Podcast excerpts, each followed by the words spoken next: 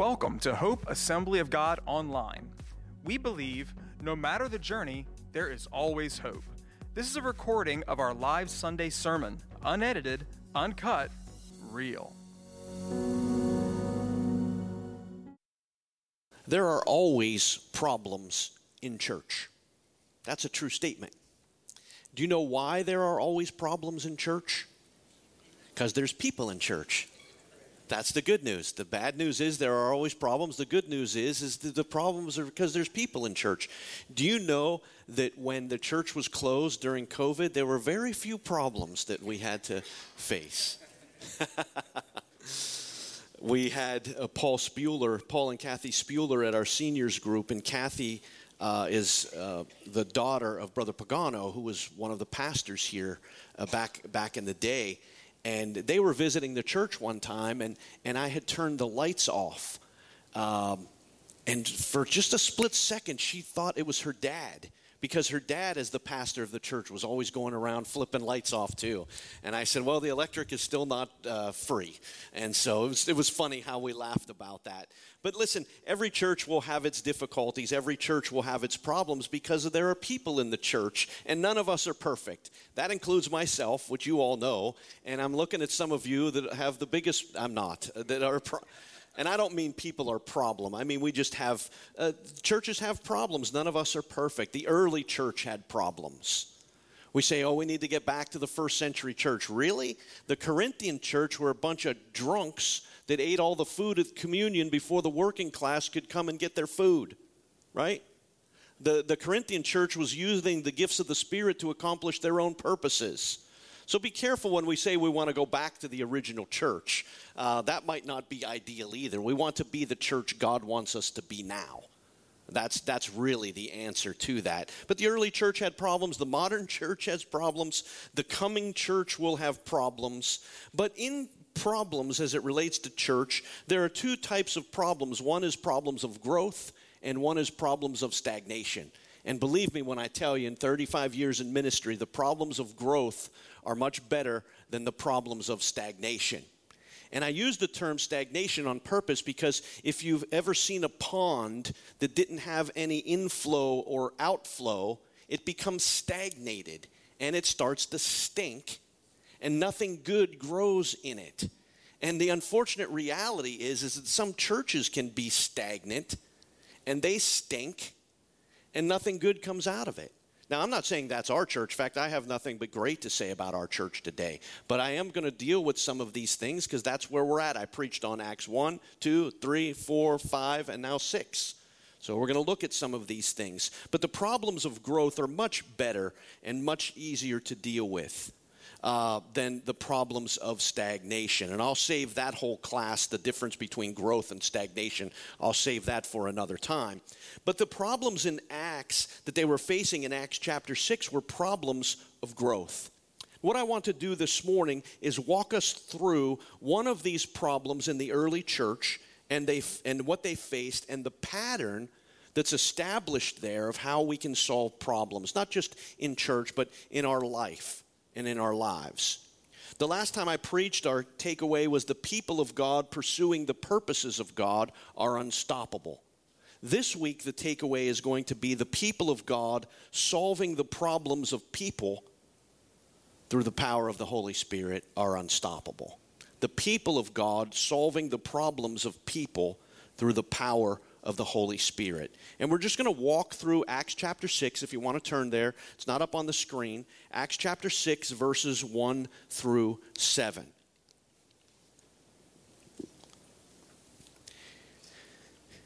Can you imagine our ancestors in the 20s and 30s looking at the technology we have today?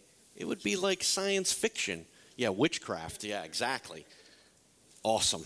Awesome. Acts Acts chapter 6, verses 1 through 7. Watch the beginning. In those days, when the number of disciples was what? Increasing. See, the problems here were problems of growth. The Hellenistic Jews, now I'm going to spend quite a bit of time explaining the difference between Hellenistic and Hebraic. But you have to understand it or you're not going to get the whole point of it. All right? So I don't want it to seem like a lecture, but um, you have to have this knowledge or else you're going to miss uh, the problem solving. So the Hellenistic Jews among them complained against the Hebraic Jews because their widows were being overlooked in the daily distribution of food. We've, we've established already that the problems that they're facing in Acts chapter 6 are problems of growth. The stated problem, the stated problem is that the Hellenistic Greek Jewish believers, okay, so watch this umbrella, they're believers, but they're two, they're the Hebraic Jewish believers and the Greek Jewish believers. Let me throw this out to you while I'm thinking about it. Alexander the Great, his time was between the testaments, between Malachi and Matthew. And what was Alexander the Great's purpose for our history majors?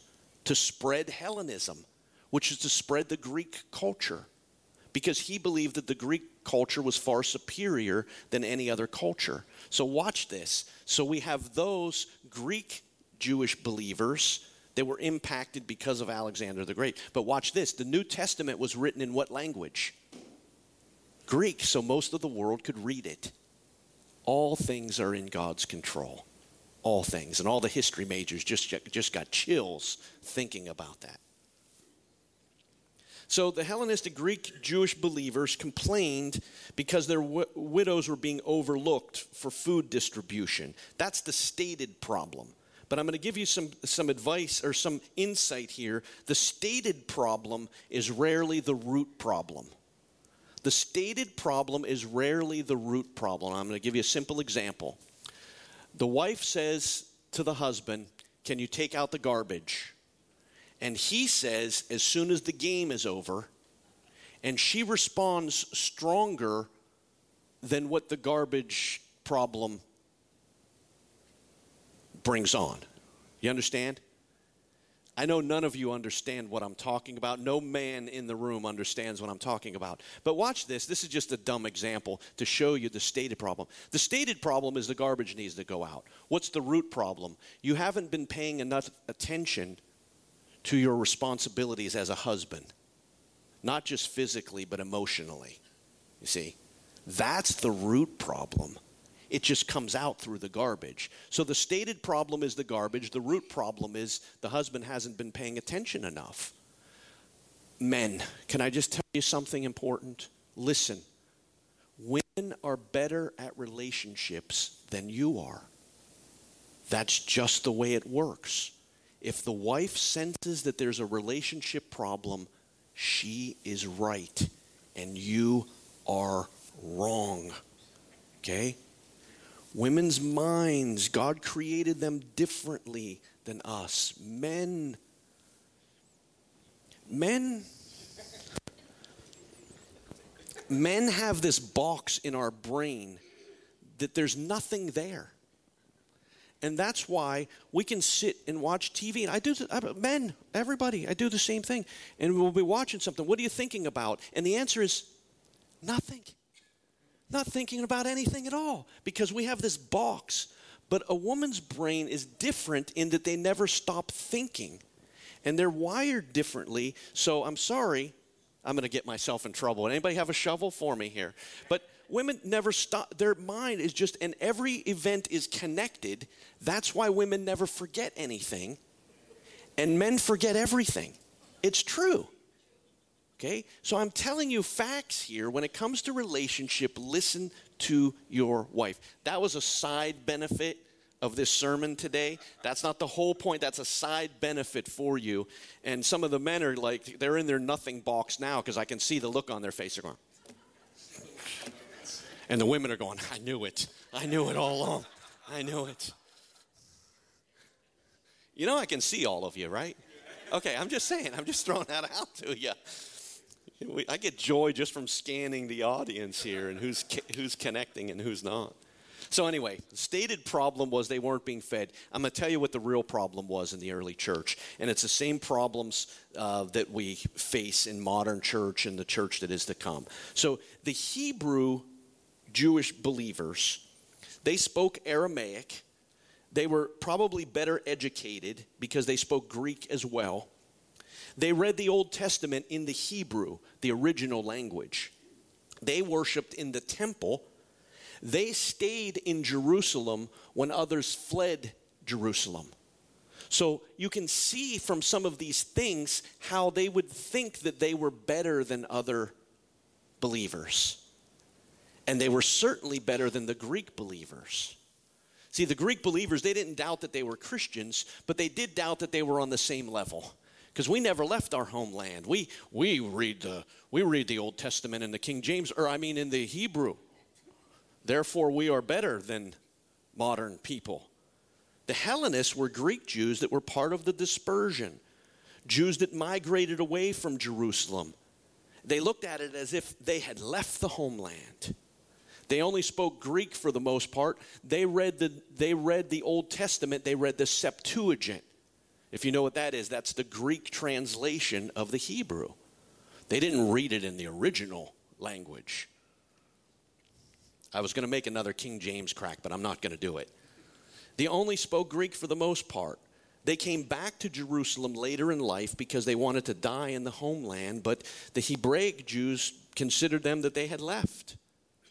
They were probably wealthier than the Hebraic Jews because they were the ones that sold their property. So they were property owners that sold it for the benefit of the. They were probably wealthy enough to be able to leave where they lived and to live the rest of their life in Jerusalem. Can you see trouble brewing? And why was there trouble? Well, because there was people. That's why. There was people. So the stated problem is the Hellenists, the Greek Jews, weren't being fed or ministered to in the same way. But here's the real issue it's the same issue for 2,000 years in the church and any organization that you're part of cash, control, and culture. Cash, control, and culture. You can write that down when problems arise in any organization. It's one of those three things or all of those three things. Cash, who's controlling it? Who controls the cash? Most of the money that came in to the early church was from the Greek believers, Greek Jewish believers, but it was all Hebrews that were controlling it. Most of the money that came in. Who was making all of the decisions for this new church? Not the Greek believers, it was the Hebrews. The Hebrew believers were making most of the decisions. Who's in control here in the culture? Culture. What is this church? What is that church going to be like? And churches struggle with culture even now, and we go through times here at, at, our church and have gone and will go through in the future. But what has to be established is what's culture and which Christianity. See, there's a big difference between culture and Christianity. I remember the day when I first came, I don't want to go too far into this, but I will. We had to wear suits every week. I never liked wearing suits. I'll just be honest, and I don't like wearing suits now. I don't like wearing ties. I only wear it when my wife makes me wear a tie because I always listen to my wife.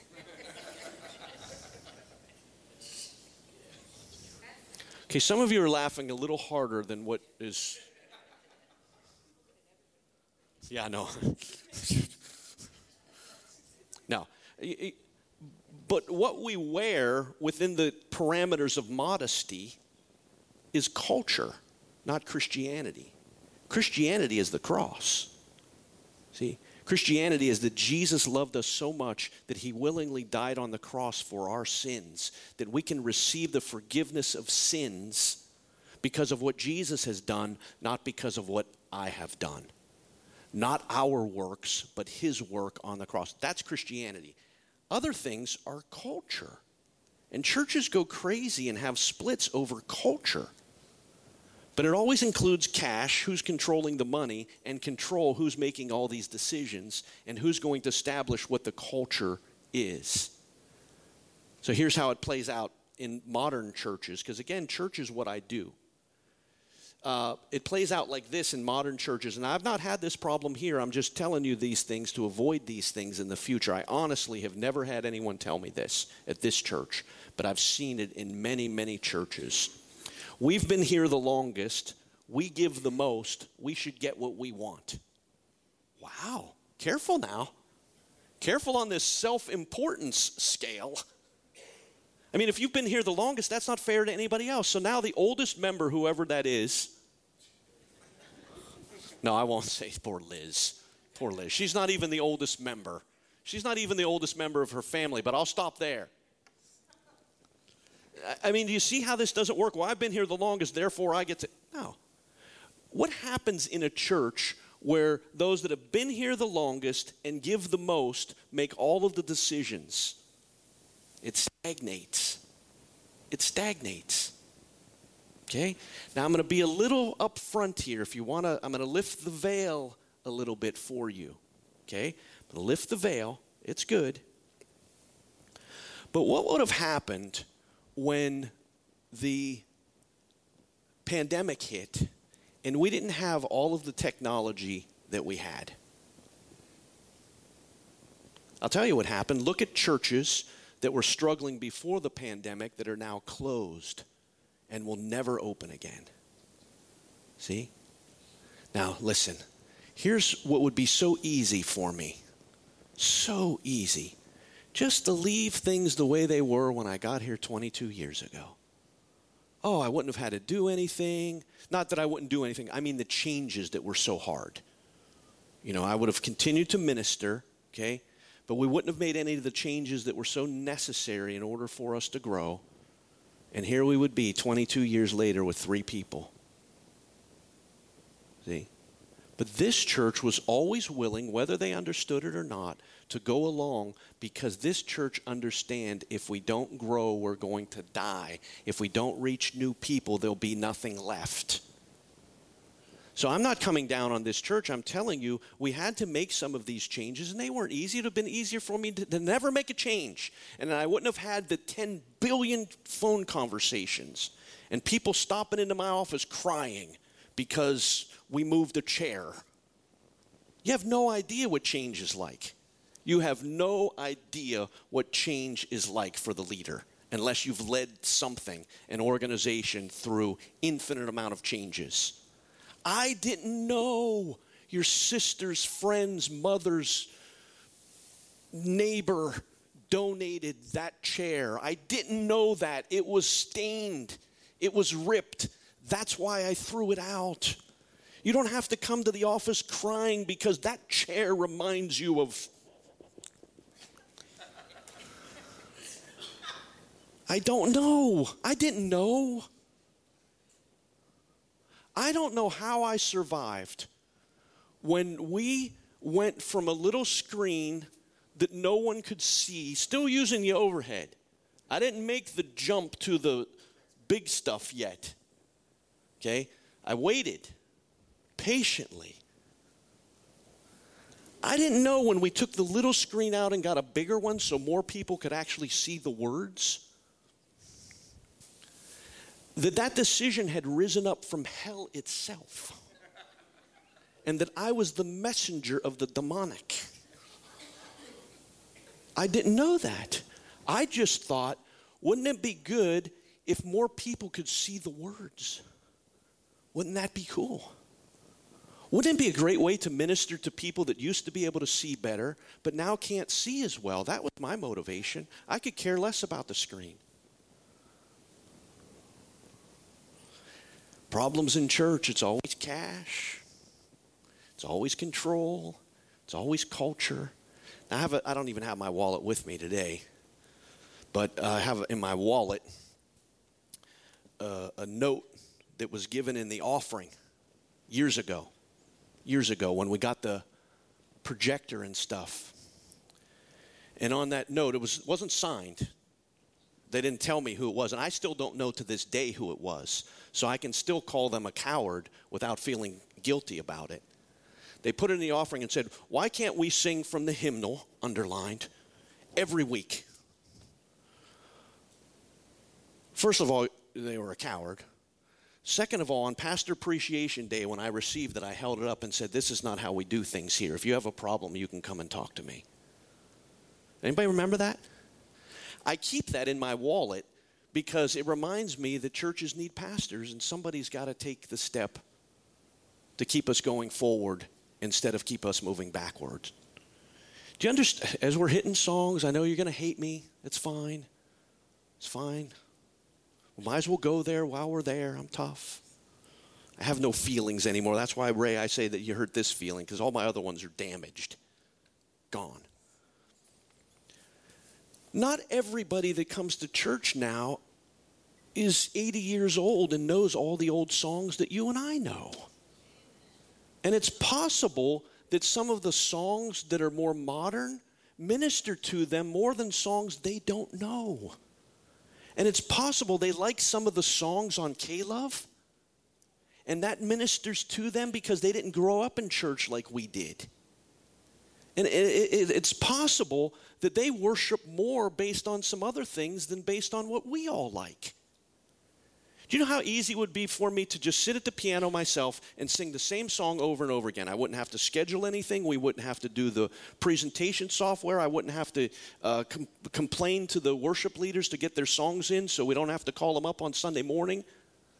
Uh, that we don't have to uh, make sure the technology is working, get the 30 foot ladder to clean the filter so that it works when we need it. That we wouldn't have to get the worship teams together who's going to be here, who's not going to be here. Do we have anybody to play the drums? Do we have anybody that's going to sing? Yeah. Hey, let's knock ourselves out. Let's just sing the same songs over and over and over again.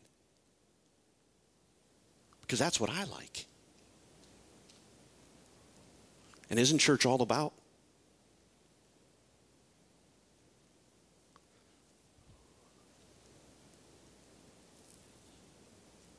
I was at a national convention one time, big, Assemblies of God, 10,000 people.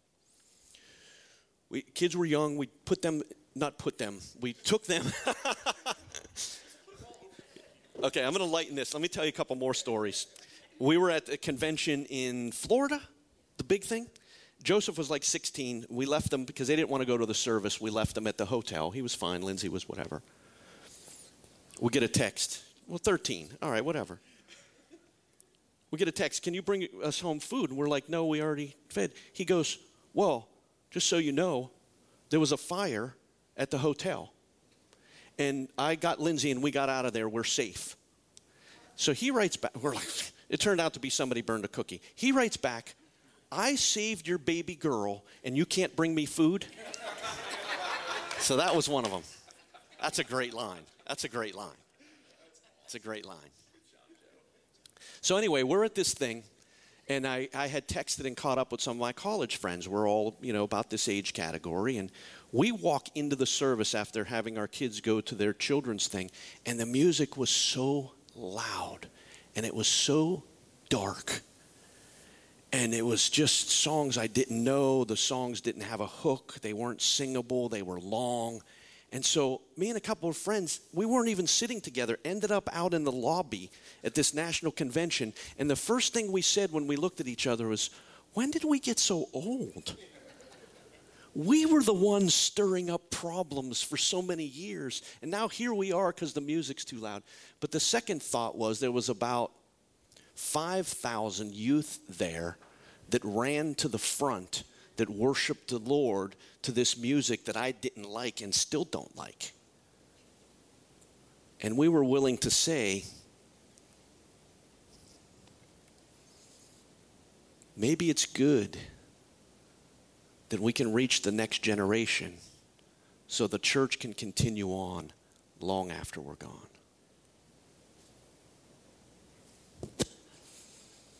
It's always cash. How's the money being spent? It's always control, who's making the decisions, and it's always culture. I don't like that.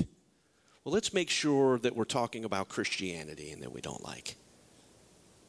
Or we do like. All right, now, that's long. The rest of my points are short. But I had to lay this out here. So, verse 2. So, I spent 25 minutes on verse 1. I'm going to roll through these next ones quickly. Are you ready?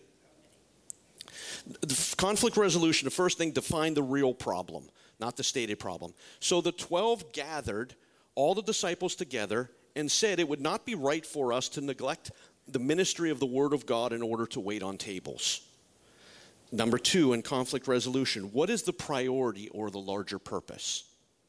Let's find what we can agree on. The apostle said we have to stick to the Word. That's what God has called us to do so we need others that are going to take care of that responsibility. So they focused on the word. Here's another sideline. I'm not going to spend time on it. I've already spent too much time uh, on it. outside. Uh, agree on what can be agreed upon. When you're settling a problem and a conflict, agree on what can be agreed upon. And here's another side thing relationship is more important than winning the argument. Because you can win an argument and destroy the relationship. Okay? Relationship is more important than winning the argument. Or I think I have in my uh, notes here relationship is more important than being right. Okay? So they found what their purpose was, and that was for the Word of God to continue to go out. Verse 3 Brothers and sisters, choose seven men from among you who are known to be full of the Spirit and wisdom, and we will turn this responsibility over to them. Number three, in conflict resolution, seek win win, which is mutually beneficial to both parties. Don't seek, I win, you lose and I'm going to win at all costs. See? You yeah, you probably will win, but ultimately you'll lose. Okay? So we don't seek I'm going to win. I'm going to win. That's where divisions and stuff pop in. Okay? We don't seek you win, I lose again. Because here's what happens when you always give in. Because you're human, resentment grows. Because it's okay the first time because you just kept peace, but underlying, there's resentment and bitterness that's growing. And it's going to come out. It's going to come out. That's why, and again, this happens. I, have you know, I know that it happens, but you'll look at a relationship. There's a couple reasons, but married 30, 40 years, and all of a sudden they're divorced, and you think, what in the world? Well, that problem didn't start at 30 years, it started at three years three days, three weeks, and it was never dealt with. But they could pour themselves into their children, ignore the issues, and then when the children were gone, all the issues were there and greater. Okay, this is just fact. Okay, so it's not, okay, I'll let you win and I'll lose again. I'll just sacrifice. No, it's going to build, build. You want win win. It's also not lose lose. Well, if I'm not going to get my way, you're not going to get my way. That's just mean. Then nobody's going to get their way. Grow up. Grow up. Strap on your big boy pants. Grow up. Nobody's ever accused me of not understanding me. They haven't always liked what I've said. But I'm a communicator. It's not compromise all the time. We think relationships are about compromise. Compromise all the time leads to resentment, and the real problem never gets settled. Compromise is based on insecurity. The disciples said this We can't do it all. We have to keep the main thing the main thing. And so, four, they gave others a choice in the matter. Leaders, if you're leading your home, you're leading um, an organization, you're a leader in church, you're a leader of a ministry, you're a leader of what? Don't be a dictator, be a coach. Don't just bark out orders and people have to do it. Because they'll do it at first, but eventually they'll turn on you because you're only thinking about yourself and not them. But if you invest people in people for their benefit and not yours, they'll be with you for a long time. My, my dad always said, You want to build loyalty, not rules. Because if you have loyalty, you don't need a lot of rules. So, leaders, don't be a dictator, be a, be a coach. And they told them, choose from among yourselves within these parameters, full of the Spirit and full of wisdom. Choose men that have recognizable fruit. Okay? Choose a solution that we can agree upon and that there's a recognizable fruit. Verse 4 And we will give our attention to prayer and ministry of the word win win. The Greeks were going to be ministered to, and the word and prayer was going to continue on win win. The disciples, the apostles, could have said, and wrongly so, well, we're just going to keep preaching the word and you take care of yourselves. No, that's not addressing the problem at all. They ended up win win. They were being ministered to. They were going to have their own leaders, which I'll explain. And the apostles continued to preach the word and pray. See? This look at verse 5. This proposal pleased the whole group. Win-win. Now, I'm going to give you some other advice. Some people are just so miserable that it doesn't matter what you do, they're not going to go along with it. Here's a, something for you as a leader the train doesn't stop every time a dog barks at it. Think about it. The train doesn't stop every time a dog barks at it. Sometimes, as a leader, you got to keep going. Find people around you that are humble enough to work together and don't have their own agenda. We say this as it's so easy. This proposal please the whole group. Listen, you're going to have people in your life, it doesn't matter what you do, you will never please them. They think if you stand on this leg, they'll be happy. If I just do this, they'll be happy. Nope, I'll switch. I'll just do this and they'll be happy. You know what's going to happen? They're never going to be happy and you're going to be exhausted.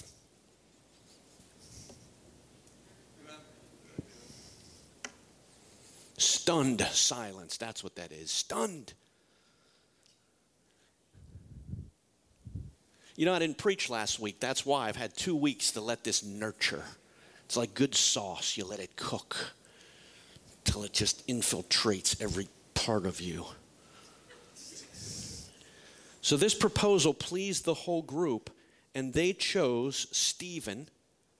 You know that name in Acts? That's next week. A man full of faith in the Holy Spirit, recognizable fruits. Also, Philip, Prochorus, Nicanor.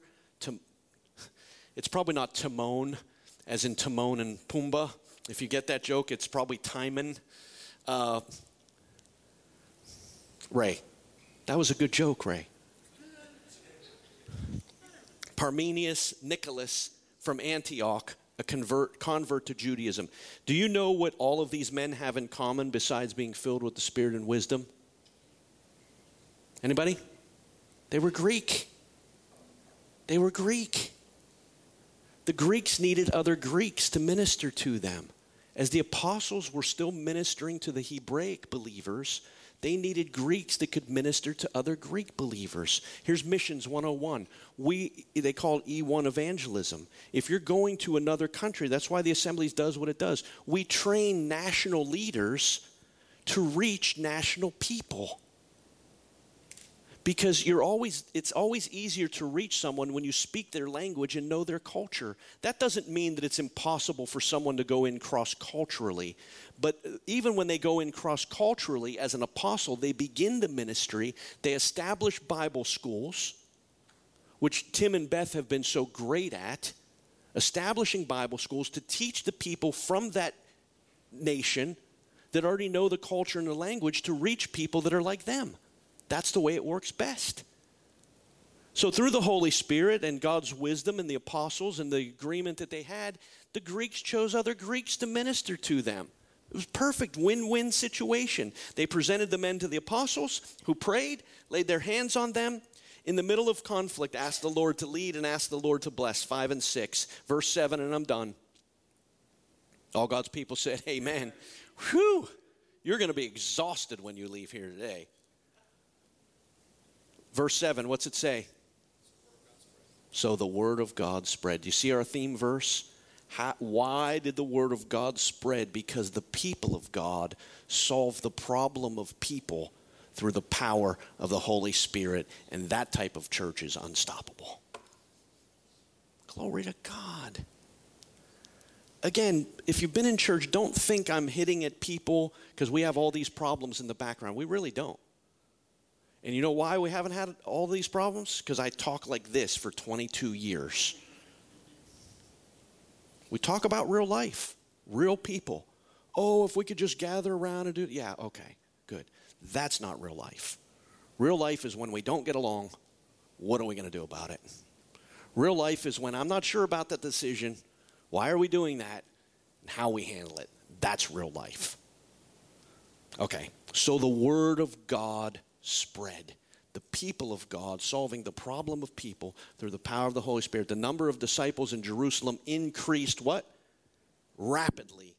And a large number of priests became obedient to the faith. Those that had rejected Jesus and were instrumental in his crucifixion now accepted this Jesus as Lord and Savior.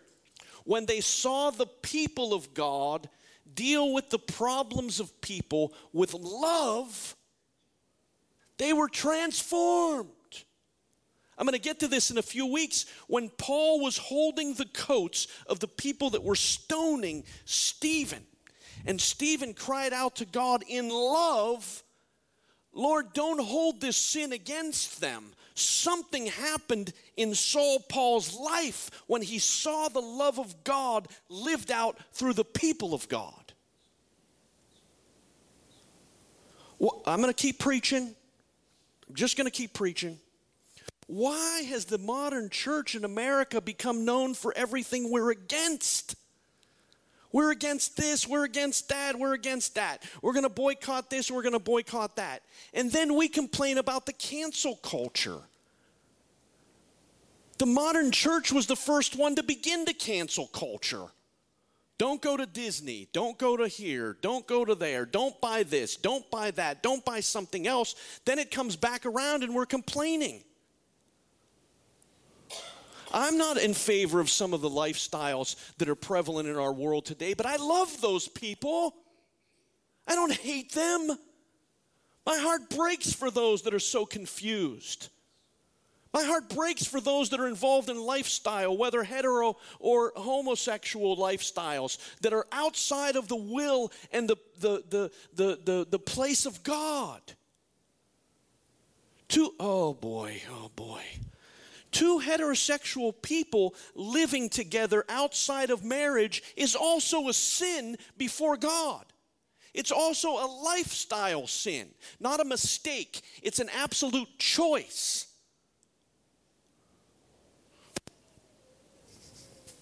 What do we do with them? Not here, but they're made board members in other churches.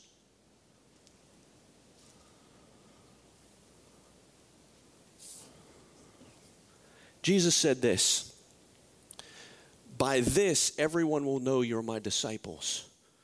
You make a stand for what you're against. You make sure you condemn those that are in the world.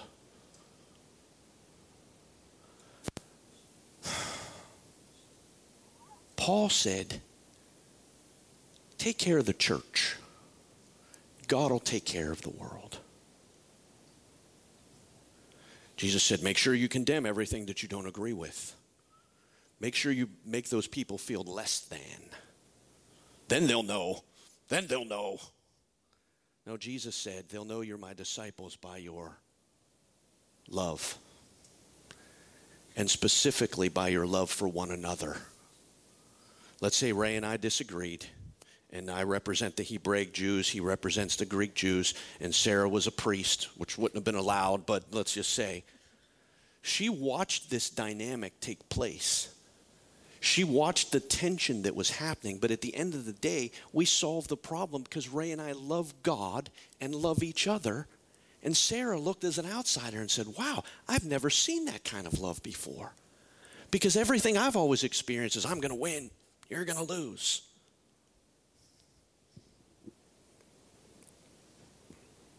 And many priests came. Why? Because they saw the love of the church. Listen, if we're going to reach this culture and the people that didn't grow up the way we grew up, they don't think the way we think, they don't act the way we think, we're not, we're not justifying their sin.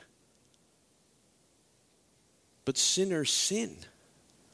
And the only way we're going to reach people, not just the extremes, but your neighbors and friends and family is by love. I can't get into, I could, I'm not. I'm tired, you're tired. It doesn't mean we accept everything and it's okay. That's not love. If, the, if Ray's house is burning and I don't tell him to get out of that house, that's not love. Oh, I love Ray too much to tell him to get out of the house. That's not love. You know, that's not love. It doesn't mean we tear down the standards.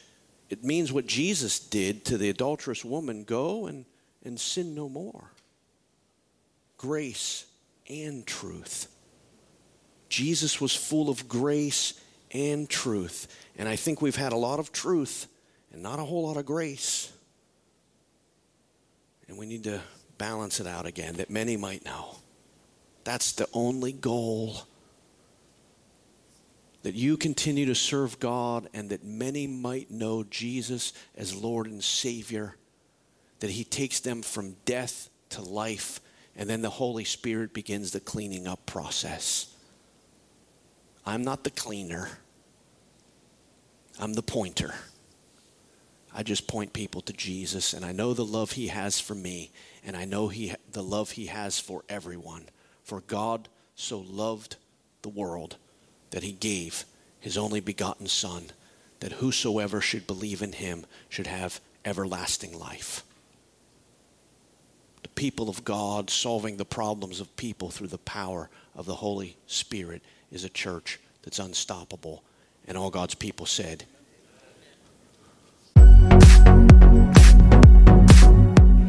Thank you for listening to Hope Online Podcast. For more information about Hope Assembly of God, go to www.godgivesyouhope.com or download our app in the App Store.